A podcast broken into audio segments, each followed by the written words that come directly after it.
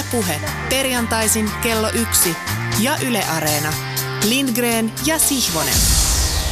Ylepuhe. Managerit. Managerit. Mikä on ensimmäinen mielikuva, joka tulee mieleen sanasta manageri? Ovatko managerit starojen takana tähtikarttoja piirteleviä mastermindeja, suojelijoita ja mahdollistajia, bisnesvainulla varustettuja ihmisiä, jotka osaavat maksimoida huippulahjakkuuksien potentiaalin, oli kyse sitten huippurheilijasta, muusikosta tai näyttelijästä, vai ovatko he monien viihdealan tarinoiden tapaan arveluttavia välistävetäjiä itsensä ehkä vähän liian tärkeään asemaan kohottavia välttämättömän byrokratian pyörittäjiä, kenties toisinaan jopa katkeroituneita omasta taustavaikuttajaroolistaan tähtien varjossa. Populaarimusiikin maailma tuntee monia kuuluisia managereita, joiden saavutuksia voi olla vähän hankala objektiivisesti arvioida, mutta joilla on ollut kiistattoman iso rooli supertähtien tekemisessä.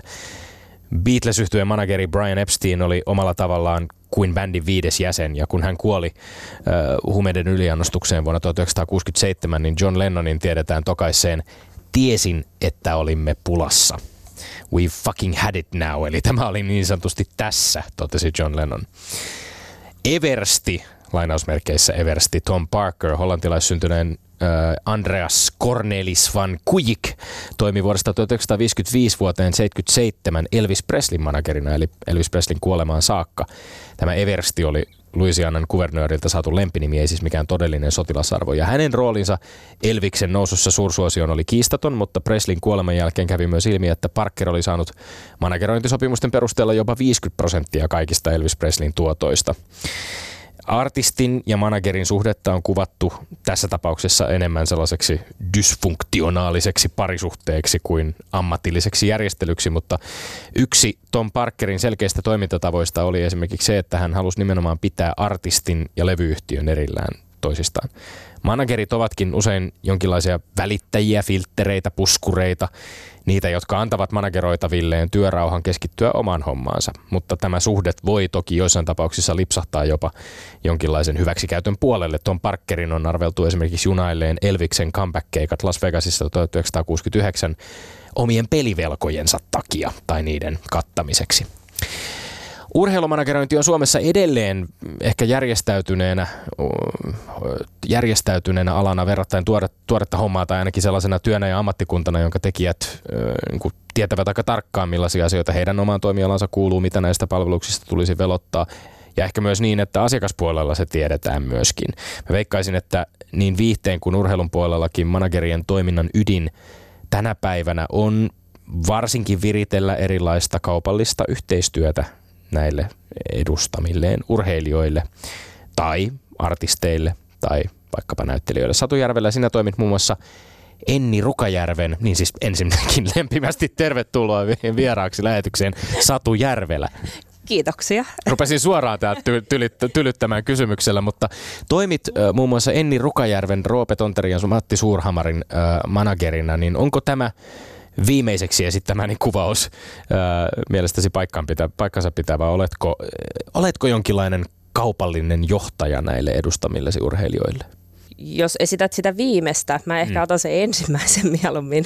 Mikä se ensimmäinen oli? Ensimmäinen oli äh, urheilijan etua katsova ja urheilijoiden puolella oleva ja tietysti toivon, että olen sitä kastia ja uskon, että tämän päivän managerointi ylipäätäisesti on, toimii hyvien periaatteiden mukaisesti ja ehkä semmoinen vanhan ajan uskomus välistä vetäjä on niin kuin vanhaa mennyttä aikaa. Ja tietysti me, meitä managereita on erilaisia ja toisilla on pelkät, pelkät sopimukset, toiset tekee niin kuin, tai että manageri hoitaa vain sopimukset, toiset hoitaa paljon sitä niin kuin brändäystä ja kaupallista puolta sekä tietysti sitten on muitakin asioita, mitä siinä niin kuin tehdään. Ja niin kuin sanoin, meitä on managereita moneen lähtöön ja totta kai välillä ollaan myös, sanotaan, koitetaan korjata virheitä tai sellaisia vähän niin kuin damage controllia, jos tulee joku lipsahdus, mutta toki suunnitellaan ja mietitään paljon urheilijan kanssa yhdessä ja otetaan aina urheilijaa siihen matkaan, mutta välillä tietysti on hetki, että he ei itse ehdi tai pysty, niin sitten mekin ollaan tietysti Ennin, Roopen ja Matin kanssa tehty sen verran kauan, että tunnetaan jo heidät aika silleen läpi kotasin, että tiedät, että minkälaisiin asioihin he taipuu, mitkä heidän positiiviset puolet on, mitkä ei ehkä ole sellaisia asioita, mitä heille lähdetään suosittelemaan ja meidän tehtävä tietysti on estää se, että kukaan ei heitä heitä pussin alle. Juuri näin. Managereita on monen lähtöön ja ur- urheilijoitakin on tietysti monen lähtöön. Me voidaan puhua ja purkaa vähän pikkasen sitä eri, erilaisia urheilijamanagerisuhteita, joita sinulla esimerkiksi on edustamiesi urheilijoiden kanssa. Meillä ei Lindgrenin ja Sihvosen sekä Yleisradion välillä ole manageria, mutta tuottaja ja päävalmentajaksi tulo erattu Janne Nieminen kyllä joka toki talon edustajana pyrkii pitämään varmasti huolta sekä meidän ohjelmantekijöiden että myös tämän kansallisen mediayhtiön puolta. Hän on meille tuiki tarpeellinen, tärkeä taustavoima, jota ilman meidän olisi huomattavasti hankalampi viikoittain sanoa, että me olemme Lindgren ja Sihvonen. Ja me emme ole urheilupuheen salvukukkoja. Meillä ei ole vatkulia suussa, kun alamme kokeellisen urheilupuheen asialle.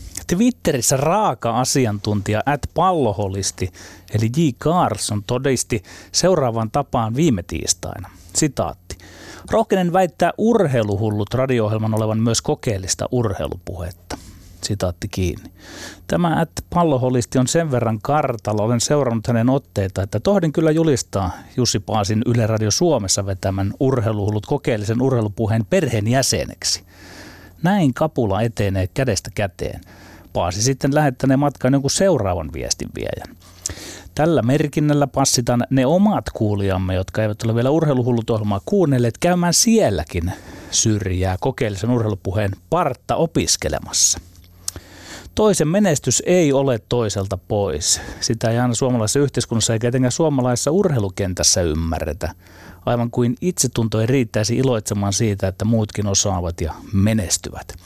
Olen pyrkinyt olemaan elävä esimerkki sellaista aivan lapsesta tänne Vantteraan aikuisuuteen urheilussa mylleröinnästä urheiluihmisestä, jolla ei ole koskaan ollut esimerkiksi lajikateutta. Kaikki urheilulajit ovat tismalleen yhtä arvokkaita mielestäni. Sanon tämän kaiken rehellisesti. En ole koskaan pitänyt mitään jos asian teknisesti ilmaisen, ikään kuin joidenkin lajien salaisia rajaseutumorsiamia, että suosisin toisia enemmän kuin toisia. En esimerkiksi pidä jostain urheilusta enemmän kuin jostain toisesta urheilusta niin erikoiselta kuin se ehkä kuulostaakin. Viime kädessä kaikki urheilu on sitä yhtä ja samaa, no turhamaista leikkiä. Toki on olemassa yksi laji, johon olen perehtynyt enemmän kuin muihin lajeihin, mutta se on lopulta vain useiden sattumien summaa vaan me taas tässä pian alamme tuon Tommi Helsinkiläisen kanssa, jota en enää tohdi sanoa sänkykamarikatseiseksi Tommi Helsinkiläiseksi. Alamme eräänlaisessa... Koska kukaan ei tiedä, mitä se tarkoittaa. Ei, jatka, jatka vaan. Alamme eräänlaisessa salamasota hengessä lyödä päin toistemme muotoa. Ainakin minun tekee mieleni antaa hänelle päin muotoa. Mm-hmm. Ja varmaankin hänellä on samat vaivihkaisen aggressiivisen aikeen elkeet. Siinä me sitten saamme piehtaroida kolme kertaa 180 sekuntia väittelyn vastarinnan riemuissa, vallan pitelemättömissä tunnelmissa. Hän johtaa kokonaistilannetta voiton 15-10, eli minä puristelen tässä takamatkana tappion kaltereita. Vaan ei siinä mitään. Hän on vikuroinut sen verran minua paremmin. Tai ehkä oikeammin hän on saanut 15 tuomaria 25 vakuutettua. Saanut heidät uskomaan, että niiltä osin se ristiriita, joka aina vallitsee väittelyissämme tyyliin, millaiseksi me kuvittelemme urheilumaailman kulloisetkin asiat ja millainen se urheilumaailma niiltä osin todellisuudessa on. On kuin onkin kääntynyt tuon urheilupuheen mammanpoikaa esittävän, mutta todellisuudessa piinkovan väittelijälurjuksen voitoiksi. Siellä ovat Lindgrenin argumentointia paremmin puoltaneet hieman yllättäen etenkin lätkäjätket, kuten Haagman, Holtar ja Vuorinen.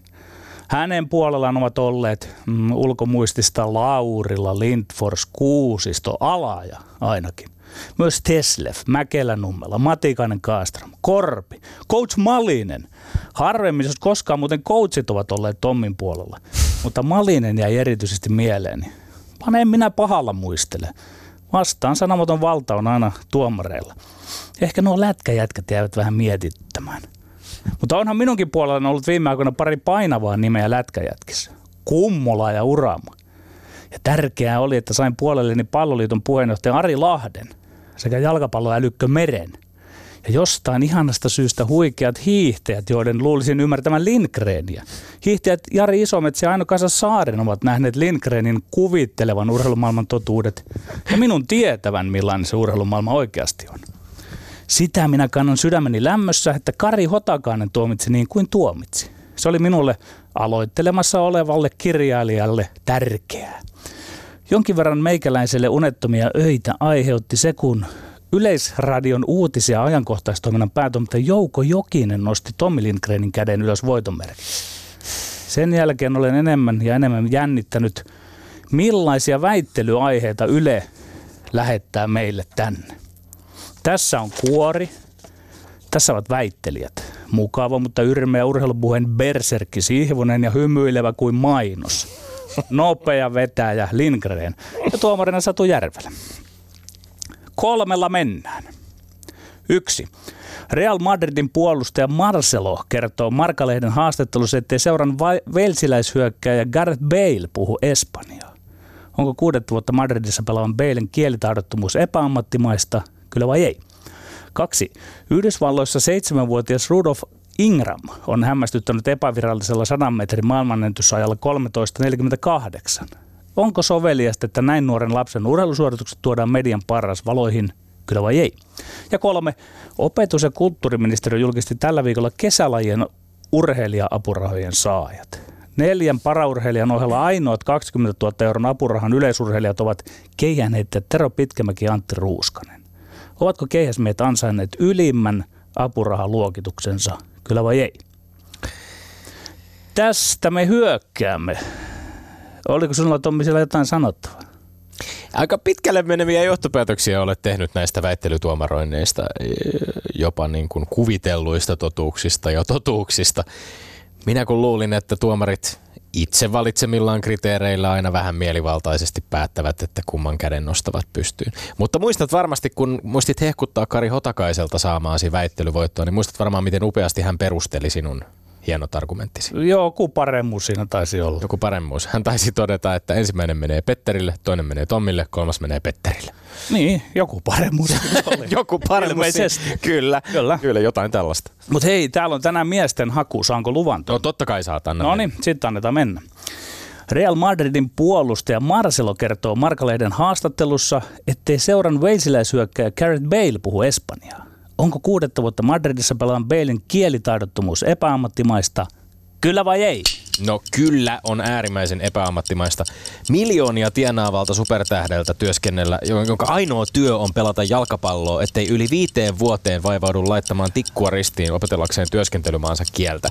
Se on epäammattimaista pelikavereita, valmentajia sekä kaikkia seuran muitakin työntekijöitä kohtaan. Totta kai tässä on jonkinlaista astevaihtelua, koska joissain suurseuroissa työskentelykieli lienee englanti, jos pelaajisto on kovin kansainvälinen, mutta nyt me puhutaan Espanjasta ja me puhutaan Real Madridista. Valitettavasti Gareth Balein asenne on myös aika yleinen juuri englantia äidinkielenään puhuville. Ja tollasilla tienesteillä luulisi kenen tahansa huippuammattilaisen palkkaava vaikka useamman kielten opettajan ja mielu, mieluiten tietysti jo ennen uuteen ympäristöön siirtymistä. Ergo väitän, että tässä suhteessa Gareth Bale on kaukana huippuammattilaisesta. Ei, ei se ole epäammattimaisuutta. Bale on jalkapalloilija, se on hänen ammattinsa, sen hän osaa. Pakottamatta tästä tulee mielin se, että onhan Marcelolla Balella yhteinen kieli, peli se riittää. Pelin kieli on suuremmoinen. Se on oikea kielten kieli. Se on universaali kieli, jonka voi ihan jokainen ihminen oppia maapallolla. Toki Marcelo ja Bell osaavat sen pelin kielen sitten aivan erinomaisesti. Tässä on nyt kaksi puolta, sisäpuoli ja ulkopuoli. Me täältä ulkopuolelta saatamme ihmetellä, miksei Bell ole opiskellut Espanjaa. Mutta sisäpuoli, pelikaverit, valmentajat, seura pitävät sitä aivan normaalina asiana, että kaikki pelaajat opii ja haluaa oppia kieltä. Siellä sisäpuolella ei siis ole ongelmaa. Kun mä aikoinaan ensimmäisen kerran pelasin Milos Tarantin, tsekki kiekkoili, joka oli eka Suomessa, Joensuun kiekkopojissa. Ei Tarant osannut suomea eikä englantia. Hän oli vetäytyvä kaveri, todella pidetty. Ja kun hän tottu meihin, hän sanoi minulle aina hiljaisella äänellä pilke silmäkulmassa, kun poistumme jäähallilta, ahoi, pirelkyni. Aha. Ja minä en tiennyt puoleen vuoteen, että mitä hän sanoisi. No selvisikö hän, joskus? Selvisi. Terveisiä tyttöystävälle. No kauhean kiva, kauhean kiva. Siis niin. tämä on musta hämmentävä tämä sun argumentti, että pelin kieli Joo. riittää. Pelin kieli on yksi asia, mutta jalkapallon tai jääkiekon taktiikka ei ole pelkästään sanatonta. Tai jos se on, niin mä olen melko järkyttynyt siitä, millaista nyanssien puutetta. Ei, ei, kyllä se on sitäkin, mutta silti se tulee. Siellä käännetään hänelle monesti tämmöisille pelaajille, jotka muut pelitoverit kääntävät. Se tavallaan monesti panee niitä kääntäjiäkin miettimään, että miten minä esitän tänne. Se ei, sekään ei ole siinä se ongelma. Näitä ihan lähes niin kuin, näitä tavallaan niin kuin rakastetaan näitä ummikkoja. Jos, ja, aha, joo, jo- jos, jos siis pelin ehdoilla tapahtuvaa ei voida selittää ilman kielellistä ilmaisua, niin sit jos, siihen, jos se pitää nimenomaan tälle kädestä pitäen selittää yli yksittäisille pelaajille, niin siihen kuluu aivan turhaan ylimääräistä aikaa ja energiaa kaikilta. Eihän tässä ole mitään tolkkua. Tämä on mun mielestä ihan selkeä kunnioituksen puute. Ei, kun se, se, siinä ei Tomi ollut noissa joukkueissa sillä että ei, se, se ei ole mikään ongelma sillä tavalla, että, että tavallaan se niin kuin jopa lähentää näitä pelaajia, että kun, kun heillä ei ole tämmöistä niin kuin varsinaista kieltä, niin se, se kommunikaatio tapahtuu muilla tavalla. Tehdään maali, halataan, ollaan ja Nopeasti se kuluu. Toinen väite. Yhdysvalloissa seitsemänvuotias Rudolf Ingram on hämmentänyt epävirallisella 100 metrin maailmanennätysajalla 13.48. Onko soveliasta, että näin nuoren lapsen urheilusuoritukset tuodaan median parasvaloihin? Kyllä vai ei?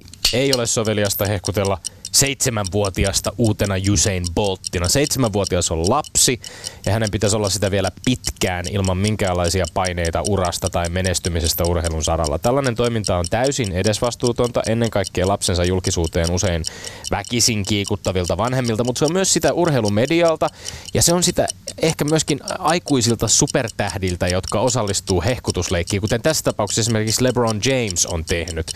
Nykypäivän sosiaalinen media tekee pienistä lapsista pahimmillaan sirkustemppuilijoita ja viraali-ilmiöitä, joilla itsellään ei ole mitään kapasiteettia käsitellä tällaista huomiota. Lapsia tulee viimeiseen asti suojella tällaiselta. Kyllä se on ihan soveliasta. Hän on poikkeuksellinen tapaus, lahjakas, mutta paljon urheilua harjoitteleva lapsi. Nuo, nopea juoksemaan, tosi nopea. Vikkelä pujottelee soikeapallo kainalossa. Ihan kuin mua Wayne Gretzky pelasi lapsena Kanadassa. Oli sekin tapaus siihen aikaan. Ihmiset tuli ihan matkojen takaa katsomaan, kun nuori Wayne pelasi. Mä sanoin, että se on luonnollista, että tällaiset erikoistapaukset kiinnostaa ihmisiä. Ja sitten siellä on vielä ne lasten isät ja äidit takana ja muut huoltajat, jotka päättää, päästetäänkö kamerat paikalle ja missä määrin. Annetaanko haastattelua. Ei lapsi mene rikki urheilusta. Urheilusta, johon kuuluu alusta asti voitot, tappiot, tuhannet harjoittelutunnit, sadat kilpailut ja aina jossain määrin julkisuutta, enemmän tai vähemmän. Luonnollinen haastehan tulee sitten, vaikka kun tämä Rudolf-poika ei enää voitakaan joka kisa. Se häviäminen astuu kuvaa hiljalleen, mutta sitten siihenkin tottuu, kisa kisalta. Siitä se huomiokin sitten vähenee. Urheilu on turvallinen paikka lapselle ja nuorelle. Koko ajan ikään kuin sarjataulukko, että ranking pitää huolta siitä harrastajasta. Ei siitä satu yllätyksiä. Sä peilaat tätä niin kuin tällaisen huippuurheilun näkökulmasta. Sä nostat Wayne Gretzkin esiin esimerkiksi ja toteat jo itsekin tavallaan tätä, tähän, tähän väittelyyn lähtiessäsi, Joo. e- että nyt tässä tarkastellaan niin kuin tulevaa huippuurheilijaa. Ei, me mä, voida ei kun tietää. mähän ennustin päinvastoin, että hän hiipuu ja hiipuu ja hiipuu ja sitten tuota, mä, mä ennustan sellaista. Ja sitten palaa, mihin palaa, putoaa elämään. Ei ole mitään hätää. Niin. On, Tä, siis täysin käsittämätöntä. Siis tätä, tässä jaetaan esimerkiksi kuvaa seitsemänvuotiaan Rudolf Ingramin sixpackista. Ja sitten maailman mediat päivittelee sitä, että voiko tämä olla seitsemänvuotiaan sixpack. Siis hänen lihaksiaan tarkastellaan, hänestä niin kuin jaetaan tällaisia kuvia. Ja jos sä nostat esiin tässä esimerkiksi niin kuin valmentajat ja, ja vanhemmat, jotka itsestään selvästi jollain tavalla suojelevat lasta, niin tällaisessa tapauksessa vaikuttaa, että he tekevät täysin päinvastaista. Kaikki hänen kanssaan tekemisissä olevat aikuiset, jotka ovat niin kuin mahdollistaneet sen, että tällaisen, tällaisen viraali-ilmiön on, on päässyt syntymään, niin ovat vastuussa Tommi, siitä. Ja ovat sinä- tehneet kaikkea muuta kuin suojelevat lasta. Sinä Tommi, Tommi tavallaan tuomitset kaikki. Me, jotka haluamme katsoa, sitten he, jotka tekevät sitä urheilua, sinä tuomitset median. Ei, johonkin pitää vetää raja. Siis johonkin pitää vetää raja. Totta kai niin kuin nuorempia ja nuorempia urheilijoita yritetään lajissa kuin lajissa yrittää Kenen löytää. pitäisi ensimmäisenä? Meidän olla katsomatta vai median tekemättä vai? Meidän tuomita esimerkiksi täällä radiossa, kun meillä on siihen Ei mahdollisuus. missään tapauksessa, koska nyt on kyse urheilusta, mikä on leikkiä. Ei, ai, ai, ai, tiukkaan alkaa mennä perheen. otsat kurttuun täällä pikkasen. Kummalla, kummalla puolen? No, ei. Niin sinä et omaa otsasi nähdä. Näin. No niin, mutta kolmas väite. Opetus- ja kulttuuriministeriö julkisti tällä viikolla kesälajien urheilija-apurahojen saajat. Neljän paraurheilijan ohella ainoat kaksi 20 000 euron apurahan yleisurheilijat ovat keihänheittäjät Tero Pitkämäki ja Antti Ruuskanen. Ovatko keihäsmiehet ansainneet ylimmän apurahan luokituksensa, kyllä vai ei? Tähän on aivan pakko ottaa kielteinen kanta, eli ei, ei mennyt kehäsmiesten apurahaluokitus oikein. Ruuskasen ja Pitkämäen näytöt viimeisen parin vuoden ajalta ei ole kummoset, vaikka toki Pitkämäellä on plakkarissa 2017 MM-kisojen viitossia, Ruuskasella em kuutossia viime vuodelta. Mutta kun miesten suoritustaso on loukkaantumiset kovasti haitaneet viime vuosina ja muutenkin mennään jo uran ehtopuolella, niin mä pidän aika outona sitä, että molemmat, molemmat heistä ovat päässeet tähän korkeimpaan apurahaluokkaan. Eikä varsinkaan Pitkämäen kohdalla ole edes takeita siitä, että mies pystyy palaamaan kil- kilpakentille. Jos samaan aikaan tarkastelee heidän taakseen jätettyjä urheilijoita, niin mä olisin todellakin toivonut, että jollekin nuorelle jo kovia näyttöjä antaneelle yleisurheilijalle olisi sen sijaan suotu tämä 20 000 euron potti näiden ikääntyvien kehäsmiesten sijaan, joilla vaakakupissa tuntuu painavan ennen kaikkea vanhat meritit. Kriteerejä olisi syytä tarkistaa, jotta näin voitaisiin tehdä ja jotta vaikkapa isoin tukisumma olisi voitu satsata siihen suurimman potentiaalin omaavaan Tokion mitalikandidaattiin kehäheittäjä Oliver Helanderiin. Kyllä, ehdottomasti ovat ansainneet ylimmän apurahaluokituksen. Tokion olympialaisiin lähdetään ihan oikein hakemaan menestystä ja sitä mukaan kohdennettu näitä apurahoja. Pitkämäki ja Ruuskanen ovat niitä jehuja, joiden voi luottaa tuottavan jopa mitalleja Tokiosta. Pitää sanoa, että opetus- ja kulttuuriministeriön urheiluministeri Sampo Terhon johdolla on ollut hereillä. 20 000 veikkausvaroista menee oikeaan osoitteeseen. Samoin olympiakomitean huippuurheiluvaiheen johto on ollut hereillä. Analyysi on oikea ja perustuu ennalta annettuihin kriteereihin. Pitkämäellä ja Ruuskasella on kansainvälisiä vaikka ei ihan tuoreita. Heidän tulos- ja menestyskehityksen voi hyvällä syyllä arvioida olevan todella realistinen ja potentiaalinen suhteessa lajin kansainväliseen tasoon ja kehitykseen. Jos jatkat vaan pysyy terveenä, on hyvin lähellä, että keppi lentää sinne 85-82 metriä Tokiossa. Ja sillä sitten otetaan mitalli. Tämä koko yhtälö on hyvin selkeä yksinkertainen. Opetus- ja kulttuuriministeriön ylitarkastaja Hannu Tolanen sanoi yleisurheilu, äh, yle, yleurheilulle, että ei yleisurheilulle, vaan yleurheilulle. Joo. Apuraha ei, ole, su, ei suinkaan ole palkkio menneestä, ei vaan arvio tulevasta. Kyllä. Ei, ei tämä pidä paikkaansa. Tämä on täysin ristiriidassa sen kanssa, mit, miten nämä on Eikö itse asiassa jaettu. Arvio... Se on ristiriidassa, nämä lausunnot, siis OKM omat lausunnot on ristiriidassa sen kanssa, mitä itse asiassa, millä perustein itse asiassa on päätetty. Et esimerkiksi niin kuin Helanderille ei voitu myöntää tätä 20 000 apurahaa, koska hänen viime kauden tuloksiinsa keskiarvo ei riitä maailman 12 parhaan joukkoon, eikä hänen arvokisamenestyksensä ole riittävän hyvää. Pitäisi pystyä ottaa muita kriteereitä huomioon. Ja niin, mutta kato, se, se olisi sitten... Me voidaan, mä voin lyödä sun kanssa vaikka vetoa tämän ohjelman jälkeen lyödä, siitä, lyödään että veto. kumpi, tuleeko nämä kaksi urheilijaa vai Oliver Helander menestymään seuraavissa arvokisoissa paremmin? Tomi, me ei mun mielestä väitellä siitä, että mitkä nämä kriteerit olisivat. Kun nyt, nyt katsotaan, mitkä on kriteerit, niin mun mielestä ne täyttyy tässä täydellisesti. Ammatti-ihmiset ovat työkseen sitä. Ja mun mielestä kaksi, on niin kaksi kysymystä. Hyvin täytyy kaksi kysymystä, kaksi kysymystä kriteereistä huolimatta. Onko nämä molemmat ansaneet tämän korkeamman luokan apurahan? Ja, ja, ja se toinen kysymys on se, että... Kumman jättäisit pois? Pitäisikö, minä jättäisin Pitkämäen pois.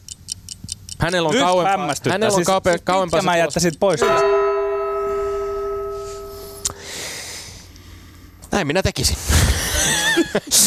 ja, ja sen jälkeen sitten odottelemme tuomarin tuomioita. Ylepuheessa Lindgren ja Sihvonen. Mä en tiedä, oliko, rikottiinko tässä pyhiä sääntöjä, kun todettiin vielä peräjäl, peräjälkeen. Toist, tuli toistettua tavallaan. Ei kyllä. Se oli semmoinen leikillinen. Hei. Niin leikillinen. Ei. Sinä tarkoitit ehkä, niin kuin, että tätä minä tarkoitan nyt, että mennään eteenpäin tässä. Tai... kyllä. Joo, ei. Kyllä vain. No niin, äh, Satu Järvelä. Sinulla on kaikki valta käsissäsi ja, ja voit päättää, että kuka tänään poistuu väittelykehästä voittajana. Mutta voit käydä nämä yksitellen läpi, jos haluat ihan No joo, tietysti pohtia kysymyksiä vapaasti. Aika haastavaan paikkaan laitoitte kummallakin hyviä väitteitä ja hyviä niin kuin, faktoja asiasta. Ja tietysti tähän ensimmäiseen, niin toki mun mielestä aika tasapeli, koska vaikka voittaja pitää sitten lopussa vielä ratkaista tähän, mutta se, että tietysti jos kuusi vuotta on asunut, mua hämmästyttää se, että eikö hän osaa sanaakaan tai eikö hän ole oppinut. Ja tietysti ei ole siitä paalosta kiinni, että olisi voinut ottaa sinne kenet tahansa vaikka niin kuin opettamaan tai seuraamaan perässä tai niin kuin, että missä se on se niin kuin tietynlainen intressi, mutta sitten taas toki tunnen paljon myös urheilijoita, jotka eivät itse osaa kieliä. heitä ei kiinnosta toiset lajit, eikä heitä kiinnosta, tai he ei edes tunnista ehkä niin kuin toisia urheilijoita. Ja tietysti se itse jotenkin hämmästyttää, että sitten ollaan vähän niin kuin laput silmillä, mutta toki suuren osan urheilijoiden ammatti on urheilu. Eli siinä ehkä mennään siihen... Mutta puhutko nyt siis yksilöurheilun vai joukkueurheilun puolella? No siis puhun ylipäätäisesti, että tietyllä tavalla, mutta toki tässä, että kun puhutaan... Ö, siis tiedän omasta tai lumilautailusta tiedän paljon esimerkiksi japanilaisia ja kiinalaisia, että heillä liikkuu tulkit mukana. Ja toki siinä sitten kun on kymmenen vuotta jo liikkunut ja ei Valttieralla osaa sanoa edes hello, niin kyllä se ehkä pikkasen rupeaa mietityttää, että hetkinen, että eikö niinku se kiinnostus riitä vai mikä, mutta tietysti se, että onko oikein vai väärin, niin mä ehkä tässä joukkueen kanssa keskustellessa miettisin sitä juuri, että kai nyt muutaman fraasin edes osaa tai sitten vaan ei yksinkertaisesti kiinnosta, mutta uh, miten mä nyt saisin... No tämä, jos tämä oli, tämähän voi jättää tasapeliksi, yksittäisen niin. väittelyn voi jättää Riittää, tasapeliksi. että lopuksi mutta tiedetään. Lopuksi tarvittaisiin voitet, voittaja sitten, se voidaan... mutta tämä on, niinku, tää on tosi hankala, koska Joo. tietyllä tavalla kyllä sitä itse miettii, että ehkä vielä pakko siihen sanoa, että tietysti jos Tommi sanoi, että jos olisi englanti, niin kaikkihan pitäisi silleen, että häh, miksei. Mutta onhan se sama, jos meistä joku lähtee urheilemaan Kiinaan, niin siellä kysytään, että miksi sä opettele Kiinaa. Mutta ehkä suomalaiset on aika sellaisia halukkaita myös oppimaan ja ainakin osaa jotain fraaseja ja matkitaan sitten niin kuin papukaija, mutta tämä on aika, tää on, mä ehkä vaan mietin tota niin kuin rahallista puolta, että kun siinä on aika paljon aikaa sitten jonkun vaikka seurata siinä perässä, mutta – mutta tietysti en tunne koko homman faktoja. Että... Suomalaisurheilijoistahan lätkän puolella, Petteri, toki puhuttu paljon. Jesse Puljujärven tapaus on varmaan semmoisia niin viime vuosilta tunnetuimpia, jossa, jossa siis ihan aidosti on myöskin pohdittu sitä, että oliko Jesse Puljujärven vaikeudet Edmontonissa esimerkiksi siinä NHL-uran alkuvaiheessa, niin, niin liittyvätkö he nimenomaan siihen myöskin, että hänellä oli hyvin puutteellinen englannin kielen taito? Kyllä, se on, on ihan tärkeä puheenaihe. Ja sitten nythän oli semmoinen yksi nuori pelaaja tästä nuorten MM-kisajoukkueesta. Mä en halua mainita häntä edes nimeltä, mm. koska niin tavallaan siinä sitten, siinä jotenkin mä koen, että siinä tunkeudutaan vähän semmoiselle yksityisyyden alueelle. Niin, varsinkin vielä siinä vaiheessa, kun se ammattilaisura eh, ulkomailla ei ole edes välttämättä alkanut. Että, sitten kun on aikuinen ja että miksei mm. sitten opiskelisi siellä, totta kai niin se on vähän erikoista, mutta eihän me sitten taas tuosta niin kuin, tuosta Garrett Baleista tiedetä. sehän oli sen Marcelon todistus tästä asiasta, mistä niin hän totesi vähän... sanonut vähän niin kuin leukailu, mutta en tiedä. Mm.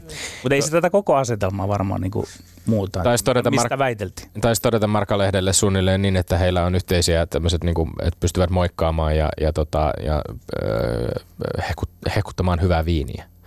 Se, mikä on tietysti Espanjassa Sitäkin spekuloitiin, että oliko se goodbye vai good wine. Good wine. Oliko, niin oliko siinä niin kuin, se, se, se, että, että tässä on monta monessa nyt. Kyllä, kyllä. En, no, en ihmettele, että tuomarikin oli vähän niin kuin kieli keskellä suut. Uh. Joo, no, no mutta ehkä menemme eteenpäin ja mietitään, että miten tässä sitten lopulta, lopulta käy. Mutta tota, kakkosaiheessa väiteltiin sitten seitsemänvuotiaasta tulevasta Usain Boltista, kuten on hekutettu.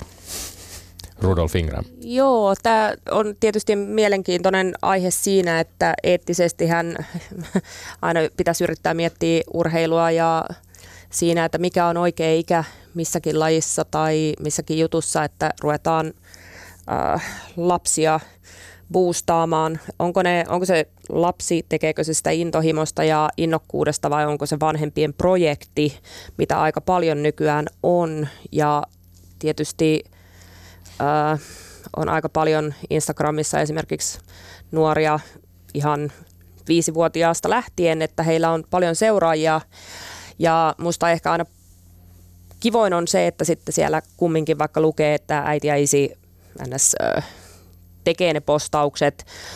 En mä voi niinku uskoa, että viisi tai yhdeksän vuotias heittää hands tai peukkuja, joka peukkuja nyt jokaiselle, mutta sellaisia niinku kiitos, rukoillaan. Siis sellaisia Emo, emojikieli olisi hallussa sellaisella tavalla, niin. Niin, Joo. että sä osaat, niin kuin, totta kai kaikkeen voi oppia ja näin, mutta se, että jos sä vasta harjoittelet lukemaan, niin sit sä osaat niinku yhtäkkiä Instagramissa niinku toimia ja kiittää kaikkia. Ja toki se myös kuuluu siihen Instagramissa, että reagoidaan toisten kirjoituksiin ja kiitetään ja näin. Mutta, mutta tota, ehkä, ehkä myös tässä se, että, että tietyllä tavalla me aikuisethan se myös tehdään ja urheilijat muut, että nostetaanko me jotain ja mitä jos sut nostetaan tosi paljon jaloille ja ylös, äh, että sä et opi edes ehkä siihen häviöön ja opi siihen sellaiseen, äh,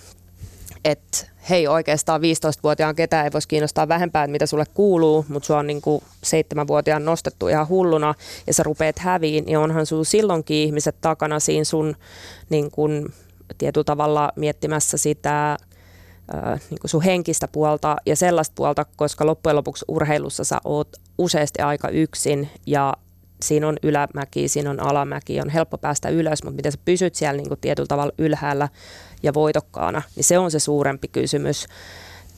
Tähän ei varmasti ole oikeaa vastausta. Extreme Light tosi paljon boostaa junnui. Siellä on ihan älyttömiä niin kuin, öö, junnuja. MTV on jo joskus aikoinaan tehnyt, esimerkiksi skeittaja Ryan Shacklerista on tehty niin semmoinen fenomenon juttu, että sitä on niin paljon boostattu ja seurattu niin kuin junnusta asti, että nyt se on semmoinen niin kuin, vähän niin kuin kaikkien tunnettu Jenkeissä oleva skeittaaja, ja hän on hyvä, mm. mutta tietyllä tavalla, että he on silloin osannut sen tehdä, ja nyt sitä tehdään Instagramissa, ja sun, sä pystyt niin kuin nousta ihan sieltä miten tahansa. Ja niin kuin mä sanoin, että sit jos se alkaa olla se vanhempien projekti, niin mua pelottaa enemmän se junnujen Junnun niin kuin hyvinvointi siinä, mutta tähän ei varmasti kanssa ole oikeata, mutta kyllä mä ehkä tässä nyt kyllä Tommin puolelle käännyn tässä näin.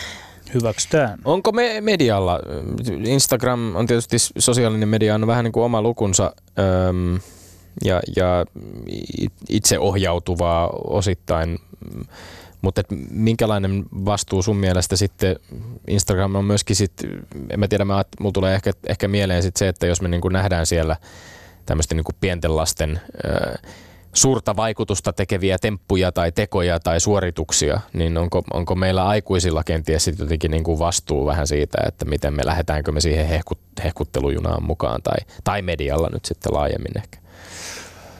Niin, tietysti varmasti kaikkien, yritän kiertää kysymyksen hienosti, mutta, mutta siis varmasti meidän kaikkien uh, semmoinen primääri uh, niin kuin, semmoinen juttu on, että me saadaan kaikki lapset liikkumaan, tapahtu mm. mitä tahansa, varsinkin se, että me ollaan varmaan sitä ikäryhmää, että me ollaan fillaroitu harrastuksia ja me ollaan Kyllä. menty niin kuin itse sinne me ei, tarvitse, tai me ei olla menty esimerkiksi harrastaa erikseen jotain juttua, vaan me ollaan niin kuin se, että sä oot leikkinyt jotain ninjaa siellä lähipuistoissa, niin se on riittänyt ja siellä on saanut ihan samalla lailla sen jalan katki tai käden poikki tai mitä tahansa. Ja sille, että ollaan juostu joka paikkaa pyöräilty ja nykyään niin kuin kaikki kunnia niille tietysti vanhemmille, ketkä ajaa 20 tuntia viikossa lapsia ympäri pitkin poikin harrastuksiin, niin se jotenkin ehkä on semmoinen mm, mikä itsellä aina välillä tässä ällistyttää.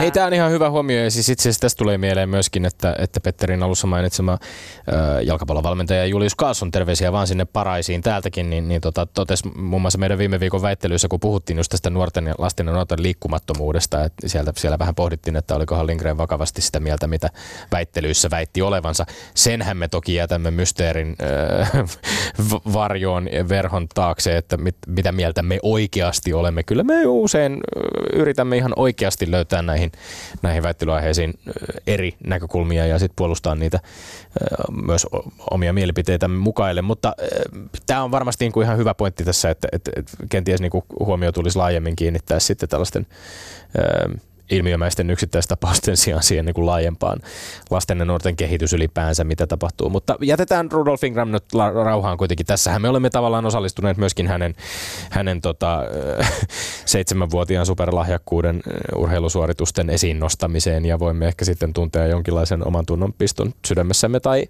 emme. Entä sitten keihäsmiehet? Tuleeko sieltä se 85-88 metrinen? niin, tota, Vai mistä siinä väitelt?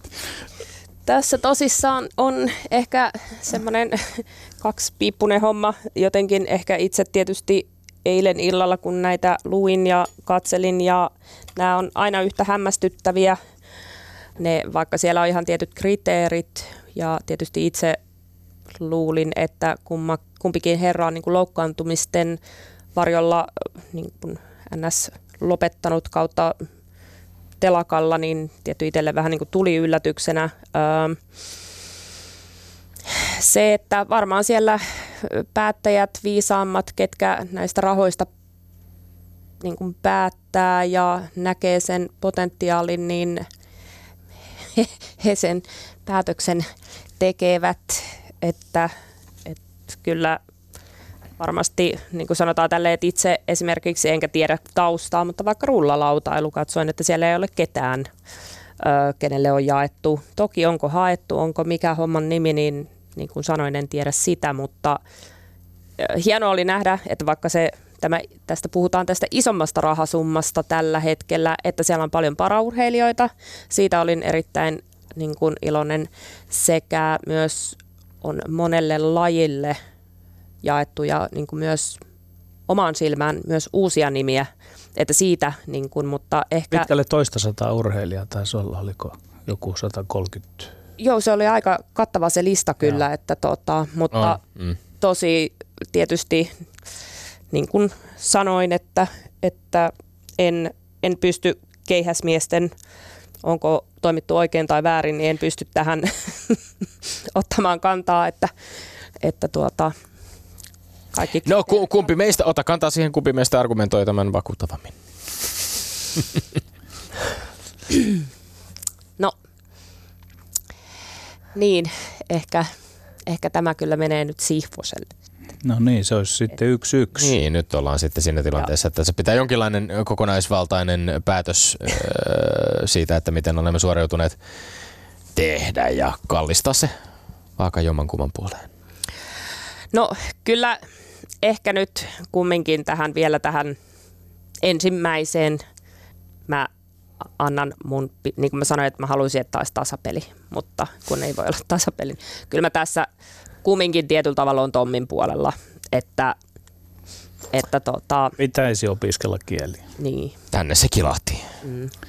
Sinne vilahti. Tänne kilahti, tänne vilahti. Öö, joo, öö, mielenkiintoinen on tämä, tämä apurahakysymys kyllä ja toivottavasti se ehkä, ehkä sitten myöskin öö, olympiakomitean tai, tai kenties opetus- ja kulttuuriministeriön edustajan kanssa joskus päästään siitä täällä puhumaan myöskin.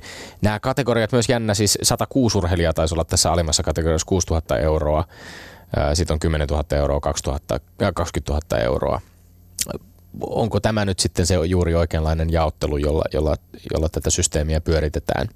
Kuka tietää. Mutta joka tapauksessa Tero Pitkämäki 36, Antti Ruuskanen 34, öö, heidän ikänsä siis ei keihästuloksensa. ja ja tota Oliver Helander 22. Öm, kovasti on puhuttu nuoriin satsaamisesta ja potentiaalisiin tuleviin tähtiin satsaamisesta. Toki Oliver, Oliver, Oliver Helanderillekin apurahaa riitti, mutta ei tätä korkeamman kategorian. Ja jolle hänen ei siis kriteerien mukaan ei oikeastaan niin kuin voitu antaa sitä. Et, mutta tästä keskustelu jatkuu ja ö, kokonaistilanne Petteri, 16-10. sehän kuulostaa oikein kivalta. Se on, se on rapsakka. Peli on tiukkaa, mutta rehellistä. Ylepuheessa Lindgren ja Sihvonen. Satu Järvelä, pohditaanpa vähän semmoista kuin tätä ajanvietteestä urheiluksi, urheilusta huippuurheiluksi ja jopa ammatiksi. Ja sinä olet suomalaisen lumilautailun pioneereja ja olet nähnyt sen koko lajin kaaren sieltä 80-luvun lopusta asti ihan näihin päiviin asti. Se, mitä on tapahtunut lumilautailulle lajina alanoloon, ajanoloon, saattaa auttaa pohtimaan meitä jopa sitä, että mitä, mistä urheilussa on kysymys nykymerkityksessä. Niinpä palataan sinne ihan alkuun miten se koko laji lumilautailu syntyi, miten se lähti liikkeelle Suomessa ja käytetään sinua ja muistosia tässä nyt esimerkkinä. Ihan lyhyt versio. Joo, lyhyt versio vetää sen tähän. Tuota, siis tietysti itse en ole ihan näitä ensimmäisiä, että ihan niin vanha en ole vielä, mutta tuota, olen äh, siitä niin kuin ensimmäisen aallon sieltä. Niin, kuin, Niin menestyneitä ja sitten sen urheilu, siis va- vähän kun se oli muuttu urheiluksi, niin menestyneitä. Juu, siis siihen aikaan tietysti ei puhuttu, että käydään puntilla. Sehän oli hulluttelua, pun- puntilla käyminen.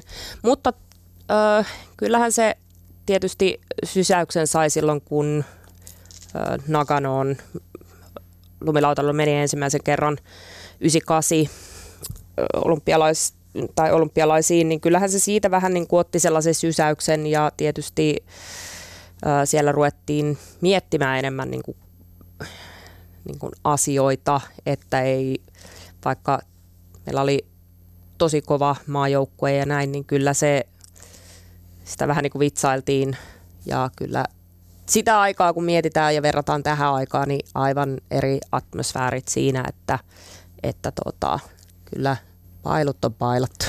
Niin, sä- Niin. Ne bailut on bailattu, m- mutta kuitenkin, kuitenkin samaan aikaan tavallaan se edelleen se semmoinen, puh- puhutaan aika erityis, niin kuin, mon- moniin muihin lajeihin verrattuna niin korostuu se, että, että, että lumilautailussa ei, ainakin urheilijat pyrkivät välittämään sellaista kuvaa, että et, ei, niin kuin, ei välttämättä kilpailla ihan niin verenmakuisuussa kuin muissa, muissa lajeissa. Ja, ja jollain tavalla semmoinen niin kuin hauskanpito, sosiaalisuus ovat arvoja, joita selvästi halutaan voimakkaasti tuoda esiin. Että onko sit siinä mielessä kuitenkin bailut vähän niin kuin jatkuu? Kyllä, siis juu, ja pailut on bailattu, tarkoitan sillä, että silloin oli ehkä vähän villimpi meininki aina niin kuin ennen kisoja, niin se ehkä vähän avajaiset, tai niin kuin just ennen kuin kisoja oli, niin ennen sitä oli vaikka tähän tervetuliaisbileet ja sitten oli ennen finaaleja, niin oli jotkut welcome partit ja siis silleen, että se oli niinku sellaista ö, erilaisella ö, kaik, niinku tatsilla tehtiin, mutta ehdottomasti tänä päivänä vielä siellä on semmoinen yhteisöllisyys ja ei olla niin kuin, että sinä olet sieltä maasta ja sinä olet tuolta maasta, vaan siellä niin kuin oikeasti hurrataan hyville suorituksille, tsempataan kavereita ja sillä ei ole mitään väliä, mistä ollaan.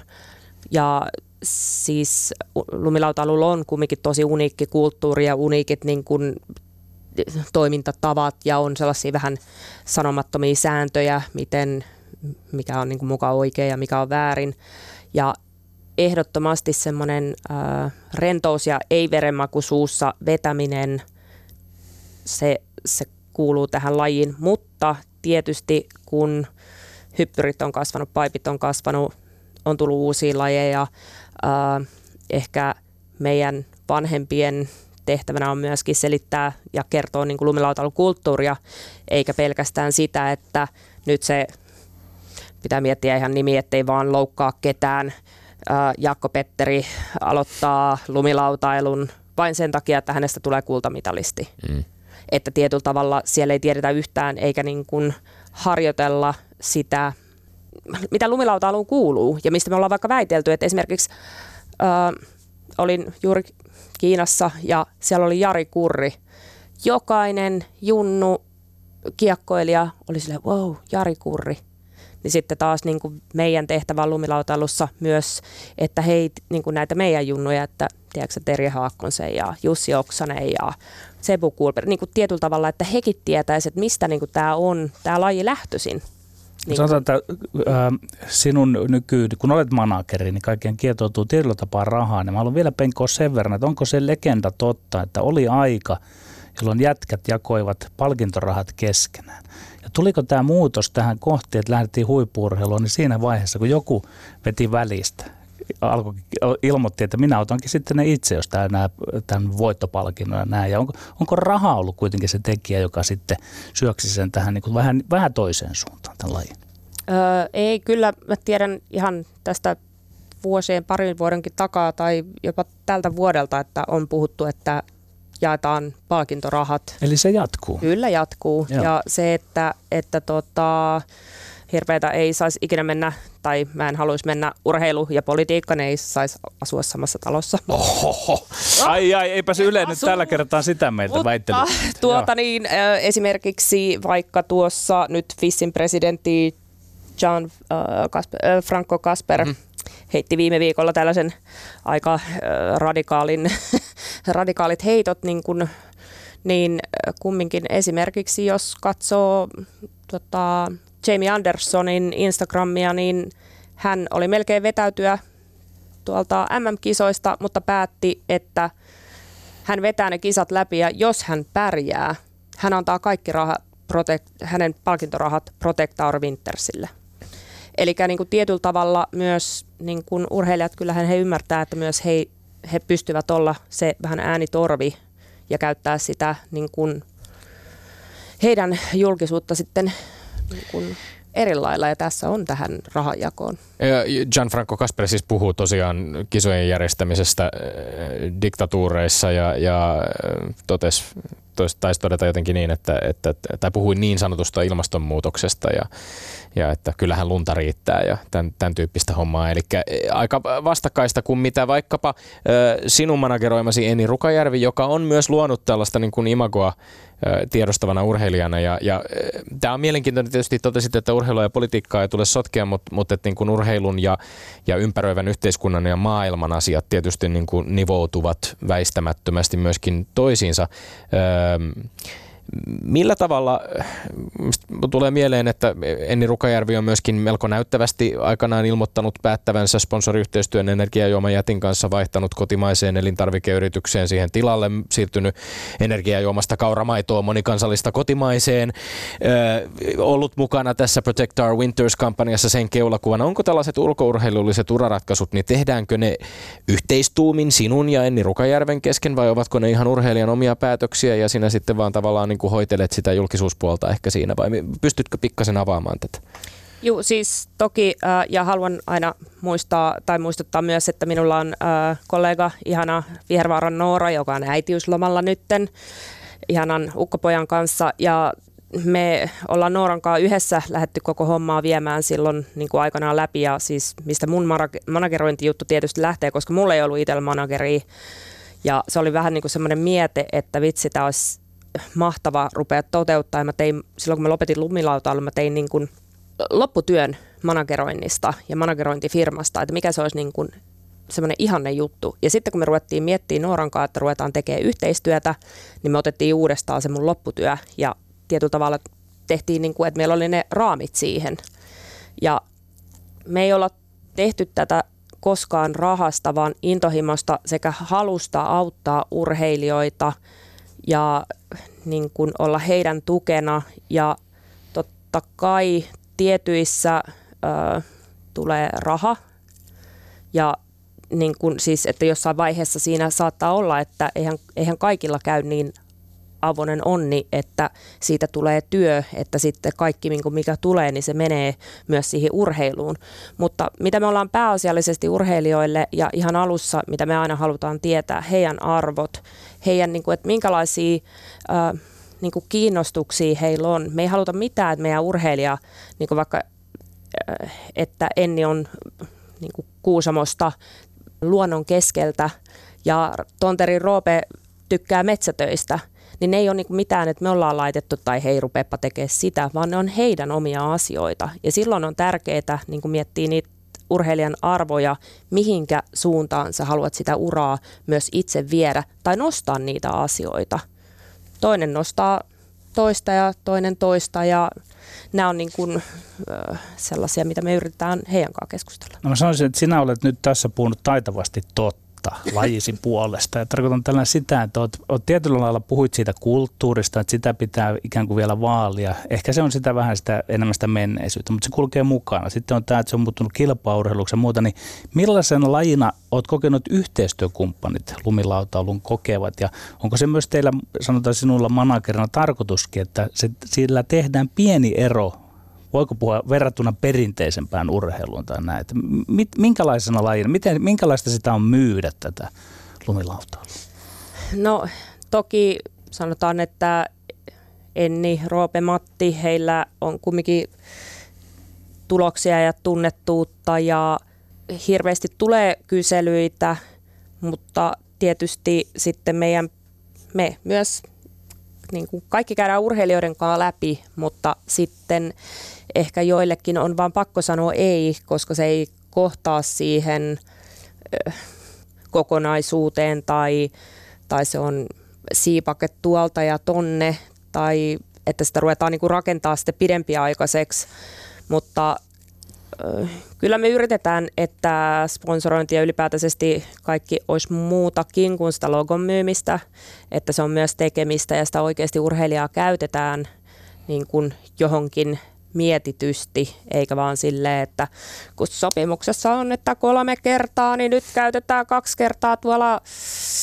Jupajärven marketilla sitten jakaa nimmareita, mikä ei ole ollenkaan niin kuin ehkä suomalaista, ellei ole joku semmoinen paikan kansallinen, tai no harvoin suomalaiset niin kuin nimmareita silleen metsästelee, mutta, mutta et, et niin kuin siihen tekemiseen on joku pointti. Tästä puhuttiin jo Gianfranco Kasperin kommenteista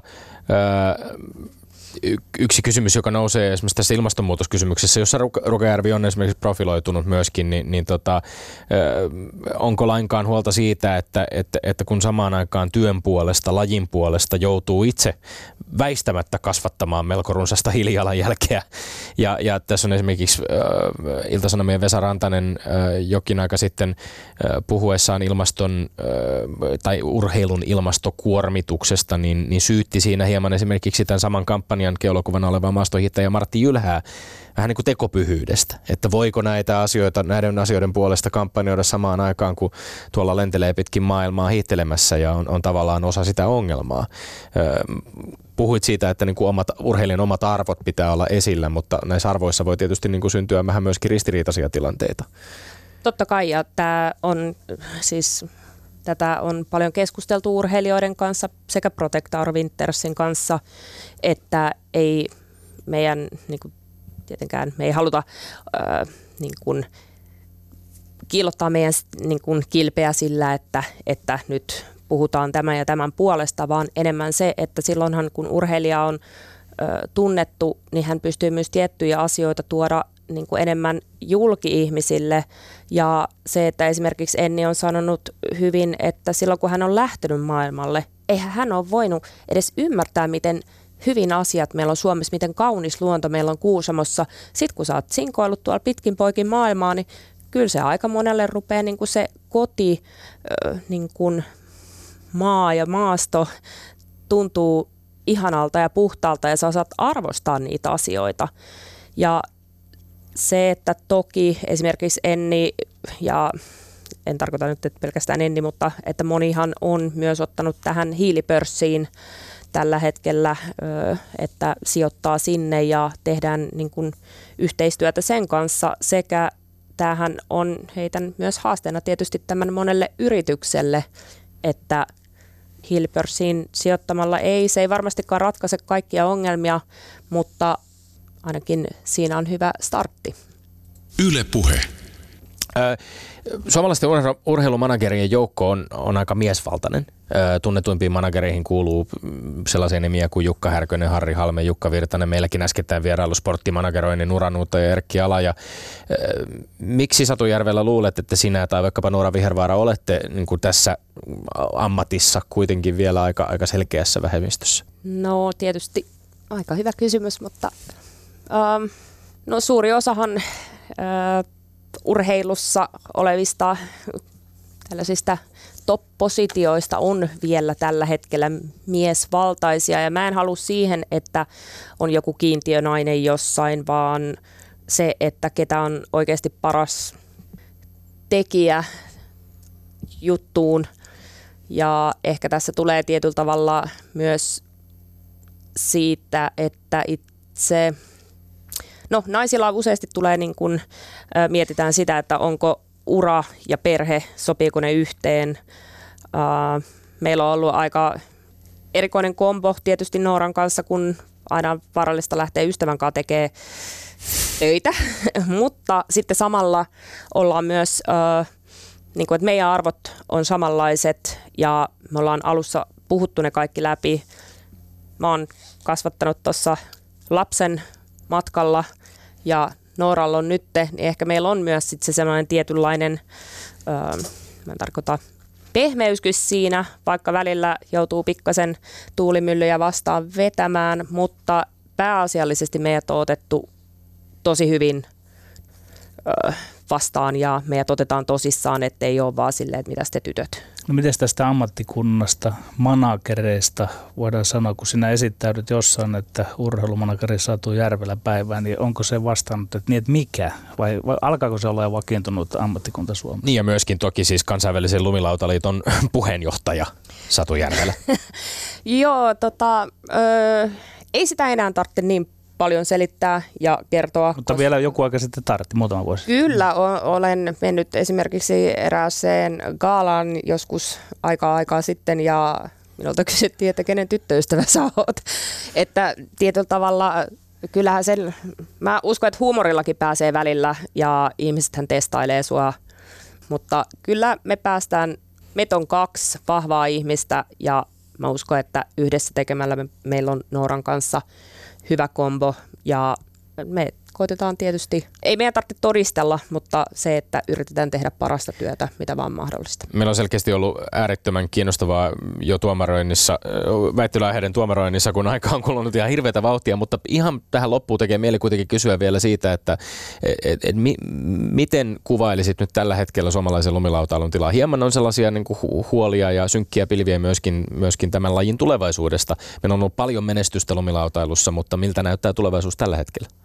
No uskon, että tässä ihan valoa tunnelin päässä kyllä on, että, että paljon on hyviä nuoria junnuja tulossa, koko ajan kehittyy, tällaista landing bagia on tulossa. Ja kyllä mä uskon, että, että ehkä olisi... Landing bag, avaatko hieman? Eli juu, anteeksi, se on siis tämmöinen tuota, mäkeen laitetta- laitettava ö, ilmatäytteinen patja, joka, johon pystyy sitten tietyllä tavalla niitä toistoja harjoittelee paljon myös kesällä, että ei tarvitse pelkästään sitä talvea. Että tuota, meillähän on moni pieni keskus, missä tulee paljon toistoja, niin siitähän sä aina saat sitä niin kuin varmuutta, mutta tämä vielä takaa, että ollaan sitten kiinni tässä muiden maiden treenaamisessa. Mahtavaa. Ö, lämmin kiitos vierailusta Satu Järvelä ja, ja kaikkea hyvää työssäsi jatkossakin. Kiitos. Ja sitten Tommi Lindgrenin maineikkaat urheiluterveiset. Pieni loikka urheilu ulkopuolelle, mutta vain ihan pieni, suuri, pieni suuri porilainen mies Olli Lindholm poistui tällä viikolla keskuudestamme vain 54-vuotiaana ja, ja Lindholmillahan oli tunnetusti suuri patasydän ja mies kuului varmasti Porin ässien intohimoisimpiin faneihin. Kokeellinen urheiluohjelmamme ottaa osa Olli Lindholmin poismenoon ja lähettää lämpimät terveiset kaikille hänelle, lä, hänen läheisilleen ja sinne Poriin erityisesti.